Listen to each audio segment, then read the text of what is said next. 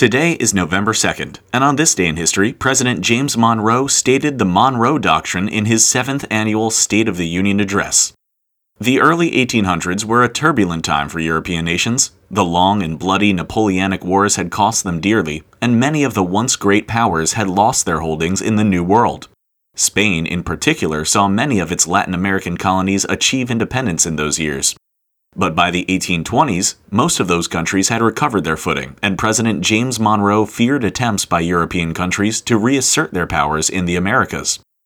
That was why he had Secretary of State John Quincy Adams create the Monroe Doctrine, which the president outlined as part of his State of the Union address on November 2, 1823.